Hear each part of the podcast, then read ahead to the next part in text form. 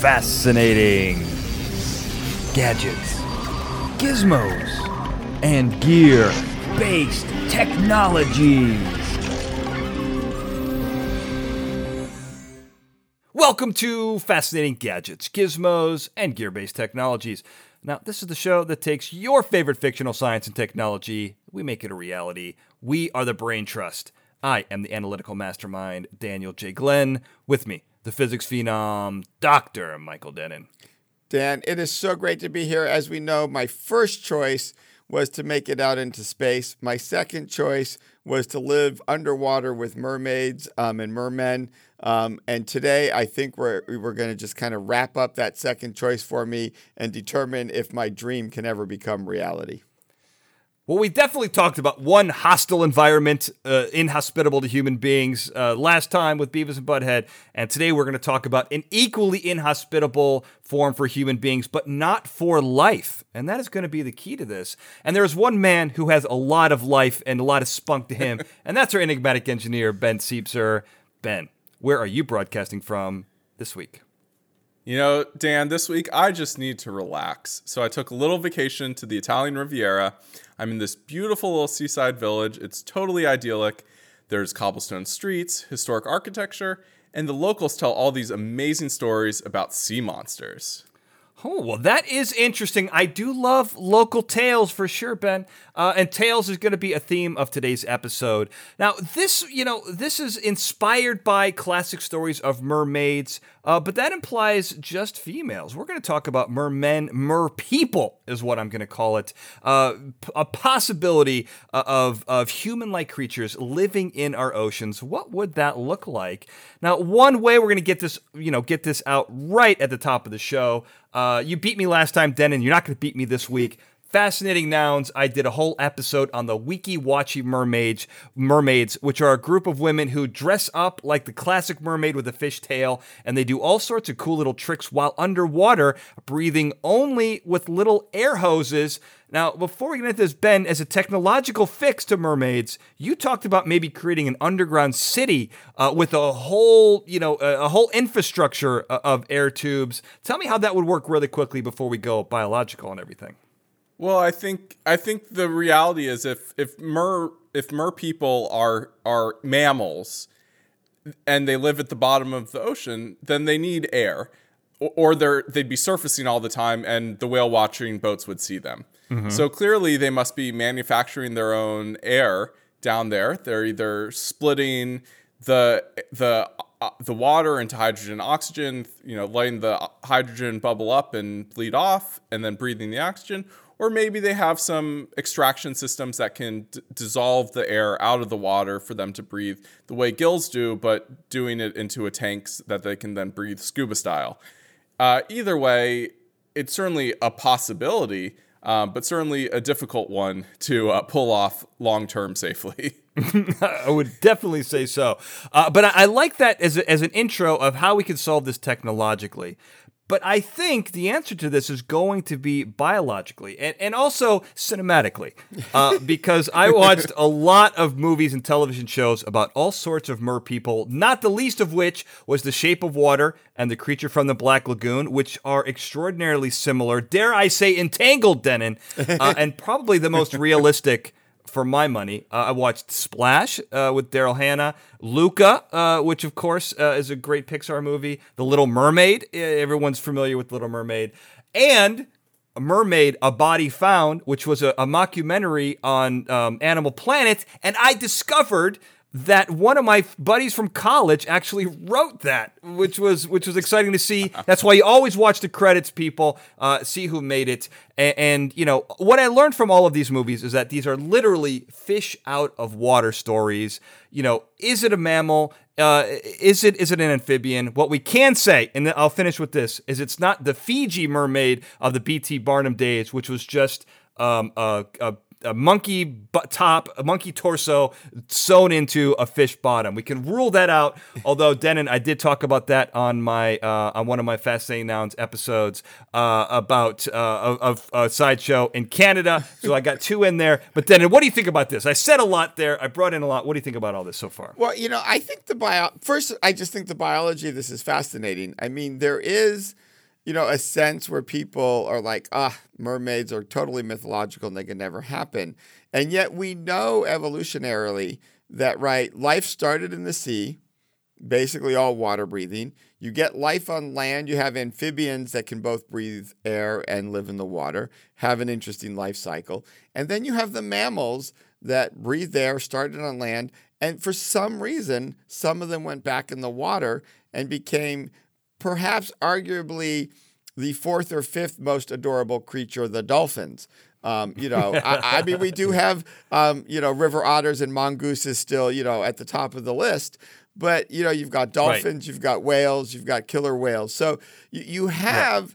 evolution and biology always doing interesting things. So the idea mm-hmm. that a, a sort of humanoid primate type animal um, would, through evolution, exist in the sea you know, it's really about, well, what are the evolutionary pressures that would drive that particular decision tree? And it's more about that and less about the actual form. So I think, as mythological as it feels, it might be less mythological than people think.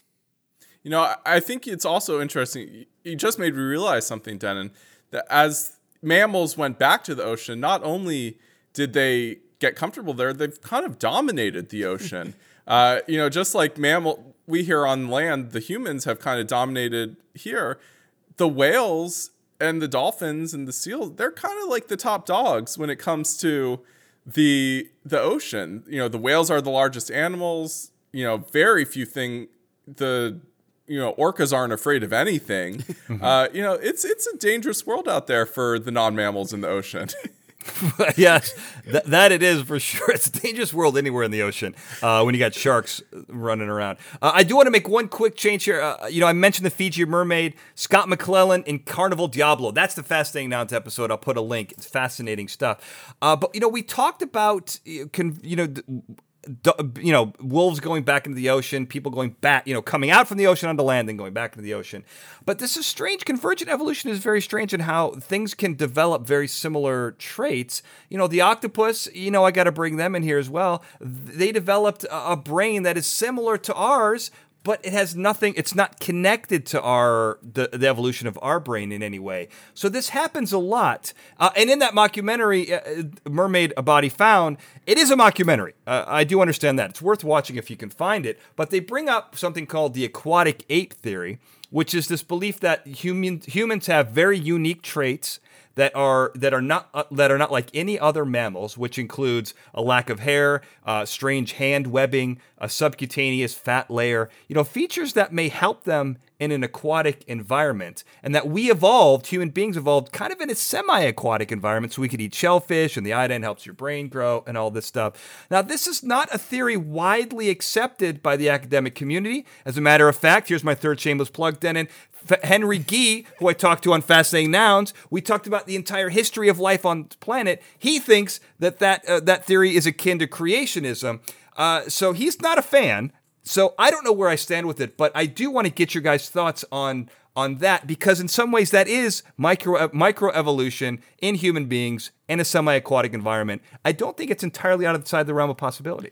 Well, let's just say, Dan, before I give my opinion, which will obviously be highly intelligent and accurate, um, mm-hmm. that everyone should remember I am a physics phenom, not a biology right. phenom. So you know, just just um, the yeah. disclaimer. Quick reminder. You know, right? Yep. You know, quick disclaimer reminder. is always important to have at the beginning. Um, and if you're really you know confused by this water episode and what's happening, you can put water in a mug um, and yes. drink it. But we're talking about evolution, driving change. Um, I, mm-hmm. I suspect this is not the ideal evolutionary source for drinking water. I, I don't know. Maybe not. I'm just throwing it out there to the universe. It could be. We don't know. I would suggest that it might be the greatest way to drink water, but yeah, I think time will tell. What do you think, Ben? Well, I think you a water bottle will suit mm. you better when it comes to drinking water, whereas a mug is more for, a, say, a hot beverage such as a tea or a coffee. Mm-hmm. Uh, you know, the the the water bottle it encloses the water, it keeps it fresh. You could even bring this into the ocean with you and then drink later when you get out of the ocean. Ooh. Whereas that mug, you're going to end up with salty tea. It's adaptable, just like you know, just like all things in nature. It adapts to the environment around it, and as people and things adapt, they create new biology. And I would say biology is nature's technology. this is the technology that that animals, that biology uses to get and adapt to their environment. It's extraordinarily important, and will be a theme for this entire episode. fgbt.com forward slash merch. That's where you find all this stuff. Uh, but what you're not going to find there are these incredible theories that we have. Not the least of which is how did creatures, how could human-like creatures evolve in the ocean? I'm going to, I'm going to preempt it here, guys, and we're talking about mammals. I'm going to go the creature from the Black Lagoon route here. I think there is some sort of possible amphibian-esque evolution. That's where I'm going to go because I think some of those features make the uh, an aquatic environment much more livable. Uh, but I think to, in order to get there, we've got to talk about how the physics of the water, of living in the in, in water, how those physics would be different than living on land. Uh, because there's there's quite a bit going on here, Dennin. Um, so walk me through how something would have to evolve to, to work in the ocean. Well, I think it's it's two questions, Dan, and I'm going to break it up into two different parts. Um, okay. One is let's just take the example of sound, um, speaking and hearing, and, and and these sort of features, right? If we when you speak, right, what controls uh, the sound you hear is the shape of your voice box, your your larynx, and your mouth. Mm-hmm. And what that mm-hmm. does is it shapes the wavelengths that are allowed. So it's just like musical instruments. You know, you design different musical instruments. We think of it in terms of the pitch and the frequency, but the key piece is the size sets the wavelength, and then the mm-hmm. speed of sound in air sets the frequency you hear. And that's that's the physics of generating sound. So the the wavelength's fixed, the frequency is determined by the speed of sound. So when you go into water, okay. what happens is the frequency will change initially because early on, right, your your voice box won't have changed. You'll generate sound the same way. The wavelength will be the same, but the speed of sound in water is very different. So now the frequency is different. So the first thing you evolution will do is either change your hearing because otherwise you can't right. hear the right frequencies, or change mm-hmm. your voice box to make different wavelengths to make the right frequency. So the next set of genetic mutations will determine who survives someone with different ears or someone with a different voice structure, or maybe both. Both, so, maybe. Yeah, or maybe both. Yeah. So that's that's where that's the first obvious thing sound does to you biologically. I mean, not sound, water. Sorry. Right. The water affects the sound, and that's the first biological impact. Right. That makes sense. Yeah. Well, I, I mean, I'd have to say, based on the mammals that do live in the ocean, when you think about whales and dolphins and things like that, the way they vocalize underwater is these very high pitched squeaks and and beeps and things like that. Mm-hmm. And so a lot of beeps underwater. A lot of beeps. A lot of beeps. Yeah, yeah, it's it's very much it's like R two D two, but under the, the ocean. The Roadrunner would be perfect, right? um, so I think I think what's important to, to see we have this evidence already from the existing animals that they they kind of transform into these high pitched uh, squeaks and things because that's the sound that's kind of easier to make in that environment. And you also have to think about you know you're making the noise with your lungs, which is air, mm-hmm. but your medium is water. So you kind of have to do this without opening your mouth, which is its own kind of complexity, yeah. which you know yeah. you, don't, you don't really think about. But that's a that's a big problem. Like, how do you yeah. even make noise when you're having to transfer mediums like that uh, after the noise is made? Well, I can't drink water without choking, so uh, I couldn't imagine actually living in an aquatic. And I live in an air environment, right? Like I don't live yeah. in underwater. So, uh, but I think that that's interesting because I was thinking about I was thinking about sound and how some animals use it, how it's heard, and I think you know one of the things you have to keep in mind here is that you don't necessarily want to broadcast your location to everyone right? I mean, there's lots of predators in the ocean. Uh, what I like about Luca uh, and and Splash, these are two interesting things here. Is Splash, you've got you know um, Daryl Hannah's character has a, a high pitched in you know you you can't say the, the her name uh, on land. It sounds like a bunch of screeches, but underwater probably perfect. But in Luca, you've got everyone on the ground walking around in kind of very you know like a like a, a, small town but there are still predators and so i imagine with you have when you have that close contact maybe you don't use sound at all maybe you use si- sign language I mean, I think that would be a way. That's an easy way to communicate what you want to say without creating any sound and alerting predators to your location. I really like that idea, Dan. And also it goes to maybe some of the things we know your favorite animal, the octopus, does. I oh, mean, yeah. maybe maybe up. some of what you communicate by is is basically shape and color changes. Um, ah, and, yes. And perhaps okay. maybe color changes in your skin in certain patterns, um, which raises the That's second great. problem of evolving to underwater is light, right? You have to mm-hmm. ask what depth are you really going to live at? Because, you know, light, it goes through water def- differently. Different wavelengths are absorbed, different wa- light wavelengths go through. Um, obviously, water is denser, so the light doesn't go as far and penetrate all the way down. So that would also determine if if sign language could you even see, right? Mm-hmm. Um, or, or other other mechanisms. Colors might look different depending on your depth because if you have different wavelengths. So um, I do like I do like these quiet modes of communication, Dan. Um, it is a short distance communication, so you know it's more about you know line of sight perhaps communication. Yeah. Well, I mean, look, if you're trying to avoid a shark, I- am happy learning sign language. I mean, I'll learn it in a weekend to avoid getting eaten by a shark or even a megalodon if I, we lived you know, millions of years ago.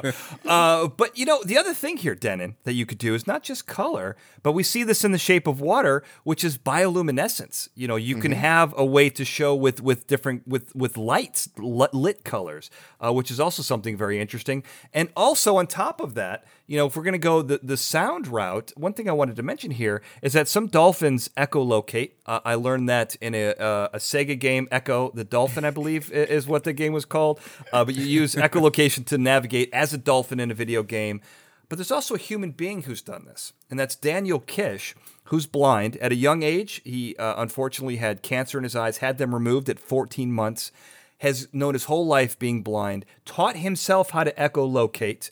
Uh, this might be a future Fascinating Nouns episode because this guy's local and I, I, he is so interesting, uh, just a marvel. And he's able to navigate the entire world just like Daredevil in some ways from Marvel Comics by making sounds, making clicking sounds, and getting a visual representation of his environment. And I believe if he could do that here on land, this would be extraordinarily enhanced if, if a human could do that or a human like creature could do that in the ocean. Well, I think that also connects something, Dan. That's amazing. First, let me say. Mm-hmm. Second, yeah. it's a it's a brilliant, um, a, um, shameless plug to plug an episode you haven't even made yet. Um, and yeah. third, you like that? I'm trying to one up you, Dennin. You I, nailed me last time. I, gotta, I know. I, I know. You I are on a roll, here, baby. You're on yeah. a roll. But but third, it, it does you know, remind us, you know, when I think about it, you know, the to me as a child growing up, I was always fascinated by dolphins and chimpanzees from the perspective of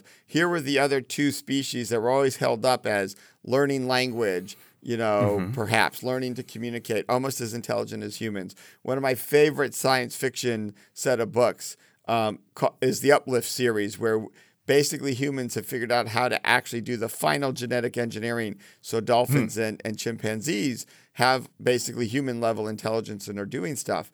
And dolphins have this interesting advantage of the echolocation, which, you know, as you said, some humans maybe can learn. But Definitely. it also raises this issue of the whole opposable thumb question, right? Like we are driven, a lot of what humans have done has been driven by our development of technology, which has been, you know, fundamentally based on our, our, our opposable thumbs. And dolphins perhaps um, have reached the upper limit of their intelligence because they don't have the ability or the need to make mm-hmm. technology, mm-hmm. or maybe that's a benefit. Um, as we've right. talked about in some of our previous episodes. right. You know? Intelligence may not be the route to superior animals. Yeah. So, so the echolocation yeah. is an interesting sort of connecting theme in all of this. I find. Yeah, I, I think, I, th- I mean, to me, it seems it's the it's the opposable thumbs issue. uh, mm You know, because we do see that some sea creatures that still have hands do use tools. Like otters will use rocks and things to bash open the sea urchins they eat. and Yeah, things like Dennin. they sure will. Otters will. So I, I think what what it comes down to is really it's it's the biology precedes the technology use or or prohibits it. And dolphins have adapted and specialized in such a way that their bodies are enough tool for them that they don't need anything beyond that. Whereas whereas other animals like humans or or chimps or or things that have hands and they've they've decided to use tools rather than evol- having their body well they didn't decide it. Nature decided for them that their that their bodies uh, could make use of other objects to be tools for them rather than uh, really uh, specializing on a single type of body structure that is the tool you need Or you could turn their body into the technology. You could have a beaver has got a tail. That is their technology. Anyway, sorry, Denny. Go ahead. Oh no, I was going to say, Dan, you and I are having an interesting, you know, shameless promotion competition. right. I, yeah. I do think three, we three to both zero have, right now. We both have some very good quotes, but I've been in I, informally keeping or uh, informally infor, informally, Informally. keeping track, um, Mm-hmm. and. Um, their body is tool enough for them. I think is putting Ben ahead in the lead of T-shirt uh, quotes. Yeah, Ben 100 percent leads that that list Yeah. for sure. Their body is tool enough. Uh, that is that's very accurate for sure. Uh, but you know this this this raises the question. We're talking about technology adaptation. You know when we in every single story that we see, there is this conversion where the mer creature comes onto land. Right, where, where uh, whether it's by magic in a Little Mermaid, uh, whether it's um, you know by by adaptating, uh, adaptating, uh, adapting, switching from gills to lungs with the Shape of Water uh, and Creature from the Black Lagoon, or even Luca uh, and Splash, where there's a transformation that's non-magical. There is a conversion, and I think that there are some real considerations, not the least of which is breathing and oxygen intake. But there are some things to consider and some physics questions to answer, because as we talked about, the physics between the water and the land are very different. Uh, let's talk about gravity for sure. Well, D- Dan, so I think a couple quick things, you know, for me, initially you just have to avoid the time scale issue, right? That that is Okay. clearly a cinematic effect. We know lots of movies, you know, mess with time, you know, you know, particularly like the biopics. Um, they they compress things in people's lives that took a long time into a short you know, short moment in time just to keep the plot going. So let's assume they have a little more time for their transformation than the movies um, portray. Because Okay. we know movies are not 100% accurate. Um, That's true. un- as much as it pains me to Right. admit. Right, right, Yeah. right. Um, now that that being said, I think you alluded to one of the key things, which is why I love Little Mermaid and Lucas so much, is they both address this issue of the transition to walking. Now, Mm-hmm. Little Mermaid, I would expect to have even more of an issue with this, though she sings a beautiful song about walking. Gorgeous. Right. She clearly understands that walking is a possibility, though she doesn't remember what legs are called at one point or, or what they're for um, Mm-hmm. Right. in the song.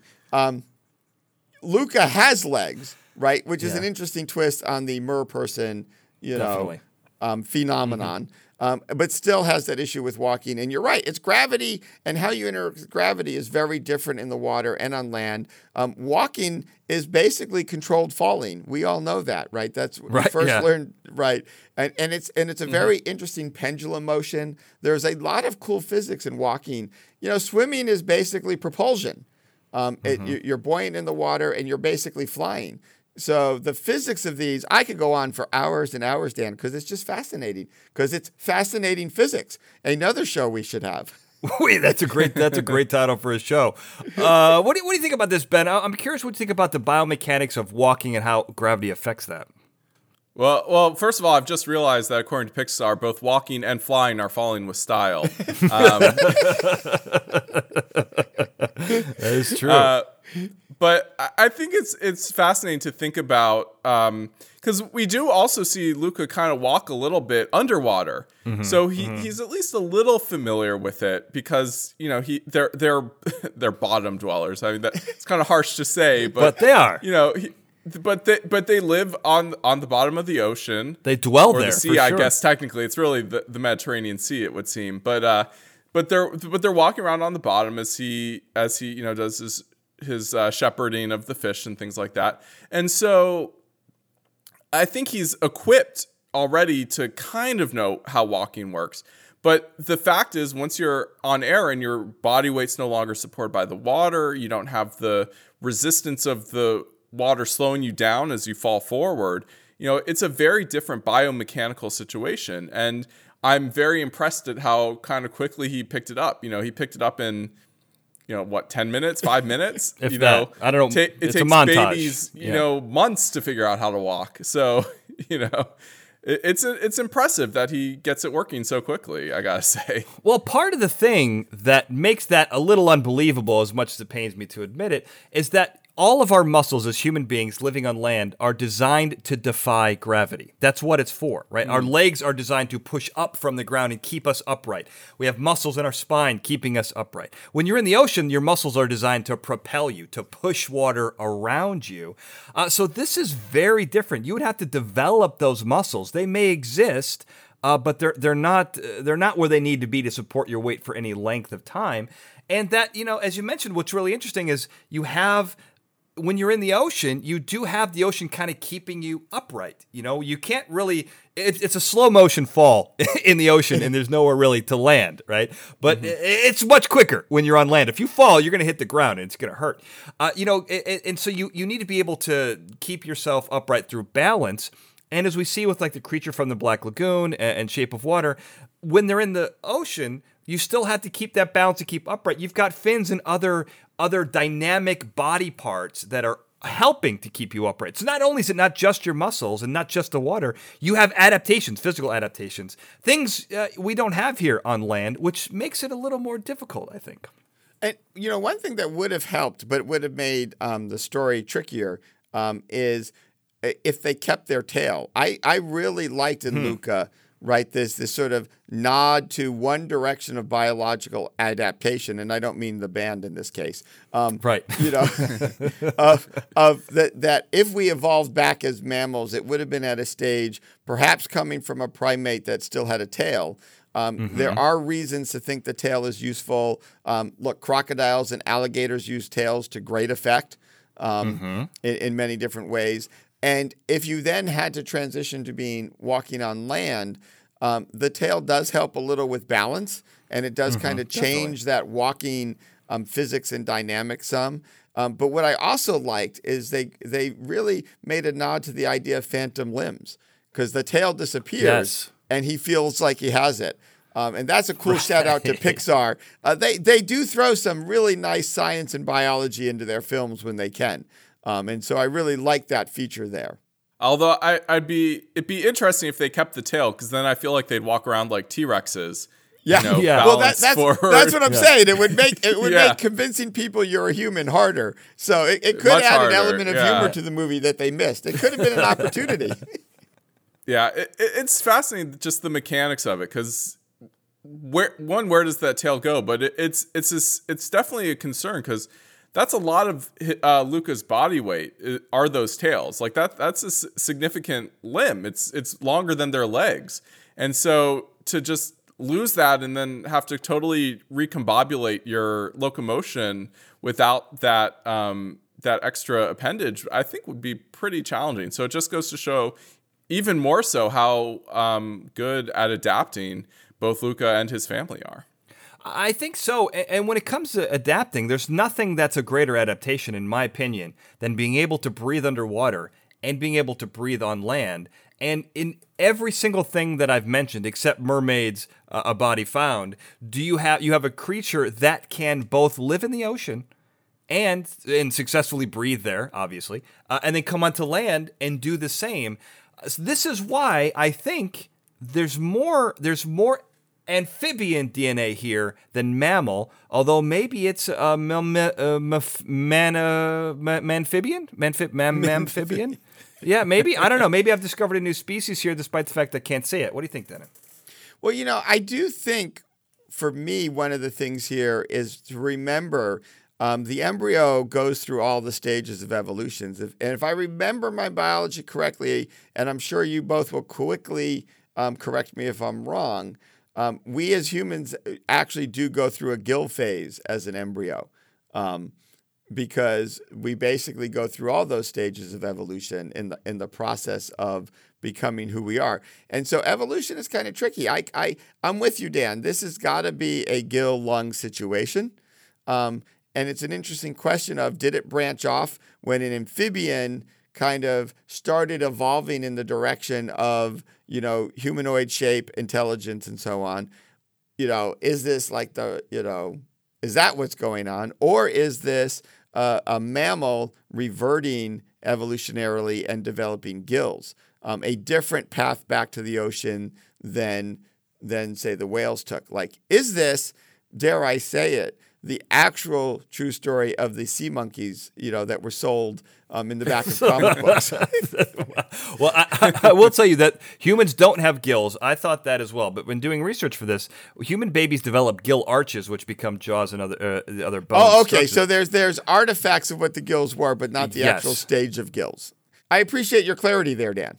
Yeah. Well, we do live in in a fluid sac, though right? Yes. So we have found a way um, while in development to be able to live and exist and absorb nutrients through a fluid medium. Well, I mean, I'd argue, I mean, most of those nutrients, though, come from the umbilical cord, which is. you know, we're getting basically an IV of nutrients, not not I don't think the do the gills breathe at all? I don't have any idea. Uh, I, I am I am neither a biologist so. nor am I uh, a, uh, what do yeah. you call it? An obstetrician? Is that a is that a baby doctor? Yeah, pediatrician. That's, the, that's the word. That's the word. No, obstetrician. Obstetrician. Was right the first time. Kids. Okay, all right. See, I don't know. I don't even I don't even know the transition from baby to child. So how can I possibly go from yeah. mammal to amphibian? Uh, uh, although I think it's it's an important point though because it, it does show the the convergent it does show the common ancestor of all creatures that both that amphibians, reptiles, mammals, uh, fish, like everything basically looks the same at these very early fetal uh, levels because they are the same. Like the they or they have the same body type. We all kind of come from the same body shape and then branch out after that fact. Um, so you know, there's things there, and it it it goes to show that were the right switches hit in a in a mammalian development, uh, you could end up with gills again. Um, a la like Kevin Costner in Waterworld, mm-hmm. where right. he does have gills, and you know there there is there is that that structure is still somewhat there and could probably be turned back on under the right circumstances. I do want to say something here for those of you out there listening who think I am a moron, and I don't blame you at all. Uh, what I was saying is, when you are a baby, you're still in an all fluid environment. Yes. And I think that that is important to understand that at some stage, uh, as especially as you get close to to being born, uh, you're basically a fully functioning human living in fluid. So uh, I don't know what that means, but I definitely think it's worth mentioning. Yeah, and I, I, think if true. we were to summarize here our discussion of what the embryo is doing, um, I, I, hate to go political for a moment, um, Dan, but this does point out that you had three men trying to describe what's going on in a womb, and it did go very badly. yeah, very humorous. I would just though. say there may be no direct experience in this group, and that may sure. be part of what we're struggling from. That's right. That's exactly right. But I have no interest in in uh, in shaping any policy at all. I just love talking about it uh, and talking about mermaids. So um, I, am yep. giving myself yeah. a pass here uh, for my ignorance, whether I, I should or I shouldn't. I think it's also interesting to think about the idea of amphibians because amphibians, generally speaking, are not saltwater creatures. There are a couple that can survive in saltwater, but it, it's kind of hmm. fascinating that that you know there's this potential here that if the the mer people are amphibians, that they're also a very highly adapted amphibian because generally speaking, amphibians have absorbent skin, which in salt water is really bad because they basically absorb the salt and poison themselves with, with all that salt. right, right. Well, you know, it's an interesting point here because, you know, we mentioned how uh, in several episodes, and Beavis and Butthead specifically, the last episode we did, that when you're a human being living on land, going into space is hostile.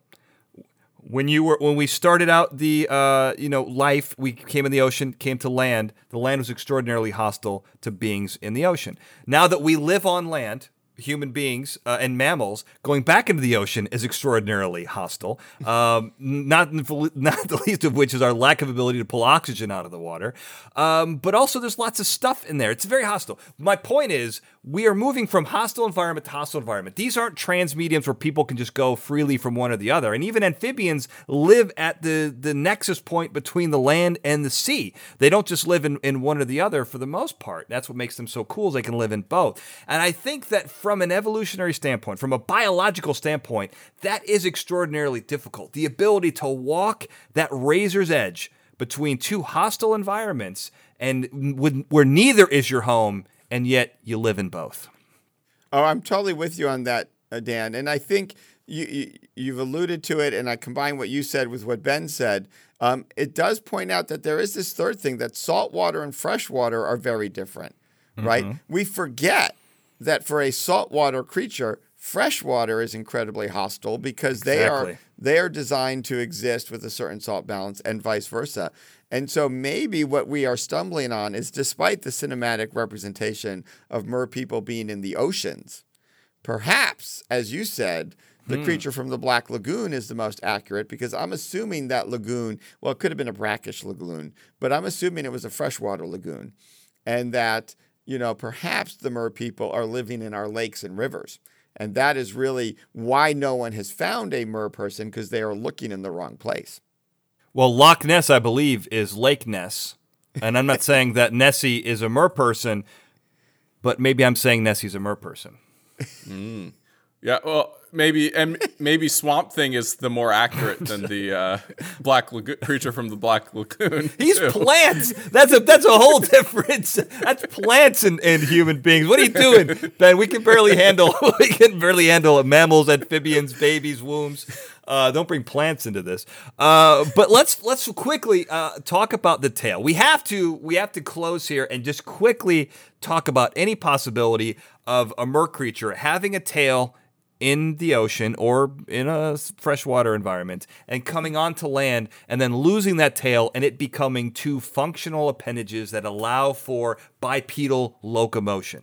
Uh, I, I think, you know, there has to be something if it's an ocean creature, the salinity, I'm guessing, would have to have some trigger. Maybe it is excessive water, which we see in Splash, where her tail comes out uh, when she takes a bath. I, I don't know. I, there's got to be something here. It might be difficult, uh, but then I know you have ideas on this. Well, I, I think the transition from tail to legs is the easier transition. And, and we do see lots of um, situations where, you know, um, creatures transform or metamorphosize in one direction and they rarely go back the other way. Um, and so, you know, if you think about a creature coming from a water environment to an air, um, maybe a water, you know, a drying out or a change in pH or a change mm-hmm, in salinity right. triggers a biological reaction. I don't think it would be as fast as what we see, but you, we do know, for instance, some of the sea mammals still have a very strong um, leg and bone structure, even if it looks like a tail on the surface. Right. So, what you could have is a remorphing of that muscle skin um, and layer around those bones and a splitting of a tail into two legs. So, major stretch. I know there are those in our audience who are going to severely doubt me on that one. Um, yeah. But I can see that happening on some time scale. I, I think it's very tricky to think about how do you remerge that quickly? Because that's a lot of skin to regrow. Um, but again, there are the, the the occasional animal can have their tail cut off, and they do eventually grow the tail back. Um, right. My my concern is that it, if you jumped into the water and waited as long as it takes those creatures to grow their tail back, um, there would be severe handicaps at this point, um, and the movie would be very very long. I like that you brought this up, and, and that's one thing I like about the the Luca body structure better is that they have the legs and the tail, and so it makes more sense for the tail to kind of shed and and well, the regrow is tricky. I mean, obviously lizards, you know, there are lizards and reptiles that regrow their tail, but back to the amphibian thing, it makes a lot of sense if you think about like tadpoles uh, growing into frogs. Tadpoles have tails that eventually get reabsorbed into their body um, as the frog grows up from the tadpole. So you, I could definitely see this as more of a one-way situation in that sense, where the mer people emerge from the water and live on the land, and and uh, consume their tail, basically absorb their tail as they become land dwelling creatures. Well, it's interesting because there's a couple things here. Because if there was some sort of, let's say, a skin flap, okay, so maybe we don't go full amphibian, we go maybe mammalian, okay. You got marsupials, sure. right? So a marsamphibian. Uh, they have t- they have flaps too, right? A kangaroo's got a pouch. So maybe there is some kind of skin flap that maybe goes over the leg structures and then creates a sort of tail that could either, as you get out on land, dries up and you shed it like a like a snake skin, or it's reusable and kind of collapse. So then when you know creatures walking around on land, it has a little bit of a skin flap. You can hide it under some baggy clothes or whatever. Uh, but there might be something here where you can have something like a wraparound dress, you know, like a you know snake tail. Or, I'm sorry, uh, mermaid tail by Diana von Furstenberg, kind of a deal, right? Maybe there's some kind of wraparound element where you can attach it, it stays, it works, and it functions. Uh, but this would also be for creatures that are often on land, because if they're only coming on land once in a while, that would, from an evolutionary standpoint, I think would be phased out. I, th- I think you're right, and it's interesting, Dan, because um, if you unless you're trying to disguise yourself in the human world, right? You, you if if I I'm trying to think of ways that you would seal it up in different things, less relevant. But you could imagine um, this wraparound flap easily coming off and on, um, and you don't even have to hide it, right? To your point, it just becomes a dress, right? right. You yep. you just yep. like mm-hmm. you know um, and and I've seen some dresses that are so tight fitting, you do wonder how a person can even walk in them. Um, I know, you know, yeah. the way you know the way they're designed. So you're real close to a fin when you have that design structure, right? So uh-huh. um, it, yeah. it it's not. It, you know, you said biology is nature's technology. Um, biology could also be nature's dress design. It could be. I've seen paint used as a dress as well, which is way more thin than a than a dress, right? If, I didn't say yeah. thin. I said tight. I said tight. tight. Okay, right. D- Nothing tighter than paint on your skin either. By the yeah, way. Yeah, that's true. Hard to yeah. wrap the paint around both legs, though. That's the problem. yeah, plaster maybe. Yeah, I it it goes back to the the kind of technology possibility here that you know we have mermaid style tails that you know people can wear as you know swim fins and things like that. So yeah. it, it, it's a it's a good solution and and you just got to wonder like where are they hiding that structure when they're walking around on their legs? Yeah, I think you just, I, think you just, you know, tuck it back, or it's on both the legs, or it's, you know, I, I don't know. That's a good question. Uh, maybe a question we won't get the answer to without building a biological structure uh, and, and, thinking about it. But it's a good question, Ben. Uh, but it's not the only question. You know, there's probably more here from mermaids uh, and mermen and mer people that we didn't quite get to. So, Dennin, is there anything that we that we didn't talk about that you wanted to mention about the merfolk? Well, I do want to just briefly reiterate something I alluded to, which is I do love, and I hate to give somebody else a shameless plug, Dan, but I oh, do yeah. love Doesn't Pixar's count, by the way. I know. I do love Pixar's commitment to accurate biology. Mm-hmm. Um, I, and I happen to know some people who who have been advisors on things like Finding Nemo, who knew the person who was on Monsters Inc. Um, and they really believe to the best that they can of getting the biology right unless they need to do something for the storytelling. I like it when the science that is wrong is done by choice and design. Um, and this is why I really like the Luca Mer people having the legs and the tail. Um, you know, obviously you, you have to finesse the transition. We've just talked about that.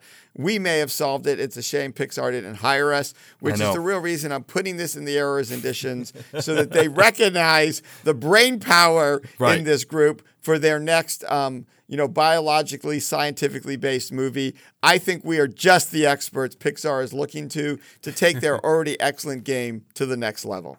Do you think that worked as a pitch, Dan? I mean, that's a heck of a promo. That's a heck of a promo. I mean, it, it, there's nothing like Pixar's error. That belongs in our errors, additions, and omissions section because we've both been an error and an omission, and we need to be an addition. Uh, so I'm with you on all three fronts, Dennin. Uh, but what about you, Ben? Is there anything about the merfolk that you wanted to talk about? Well, I, I think what what I really found interesting is that they kind of seemed. Uh, one thing I was kind of curious about is their strength. You know, we mm-hmm. see them you know, being incredible bikers and all this other stuff in in the show, and they're incredible eaters. Like, uh, Uh, you know, Alberto can you know suck down pasta with the best of them. He's great. So so you know, it, it's it kind of got me thinking like, what is there this advantage that a, a sea creature would have in terms of being able to swallow food a lot faster? And you know, maybe think about you know sharks and dolphins and how they eat prey whole and large amounts of it whole very frequently. And so I like, you know, I think it goes along with what Dan was saying. You know, it's more accuracy in the biology. You know, sea creatures eat eat faster and quicker and wholer than we do. And so obviously they'd be able to win a pasta eating competition. that is true. Uh, and, that's what the, that's really, that, that is the definition of evolutionary advantage is the amount of pasta you can eat. Uh, so uh, God knows I'm, I'm extraordinarily fit for my environment.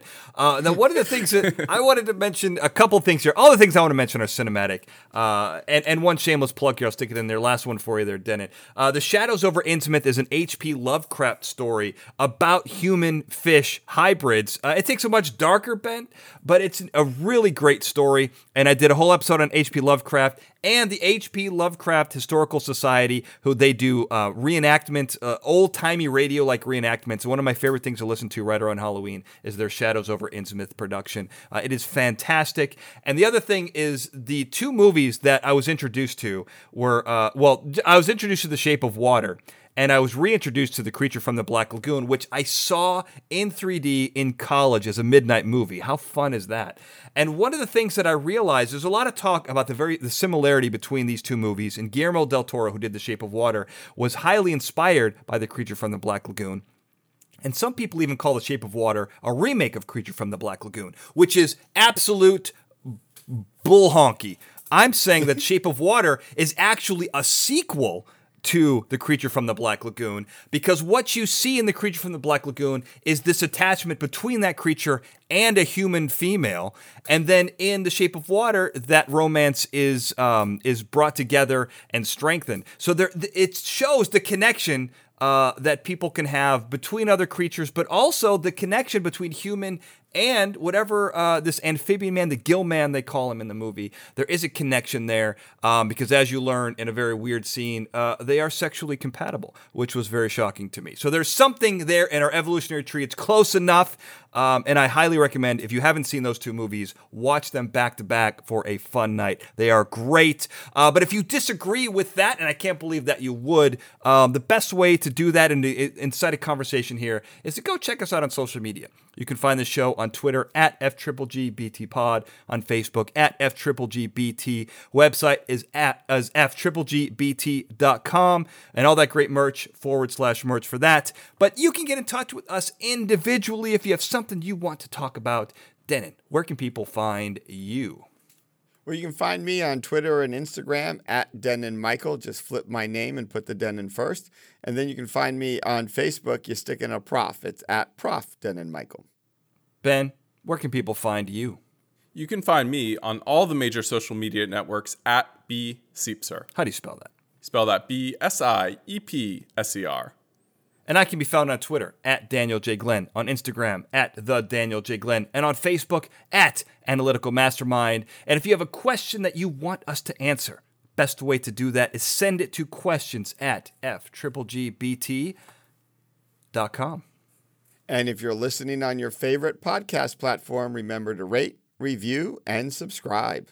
And if you're watching us on YouTube, hit the like button, subscribe, and ring that bell so you never miss an episode. And finally, this show contains powerful scientific information that can be misused by those hell bent on world domination. Now, if you have that choice before you, take this information and make the correct one. Good, evil, make sure you always choose, choose, choose good. We want you to be a superhero, not a supervillain. So until next time, thank you for listening.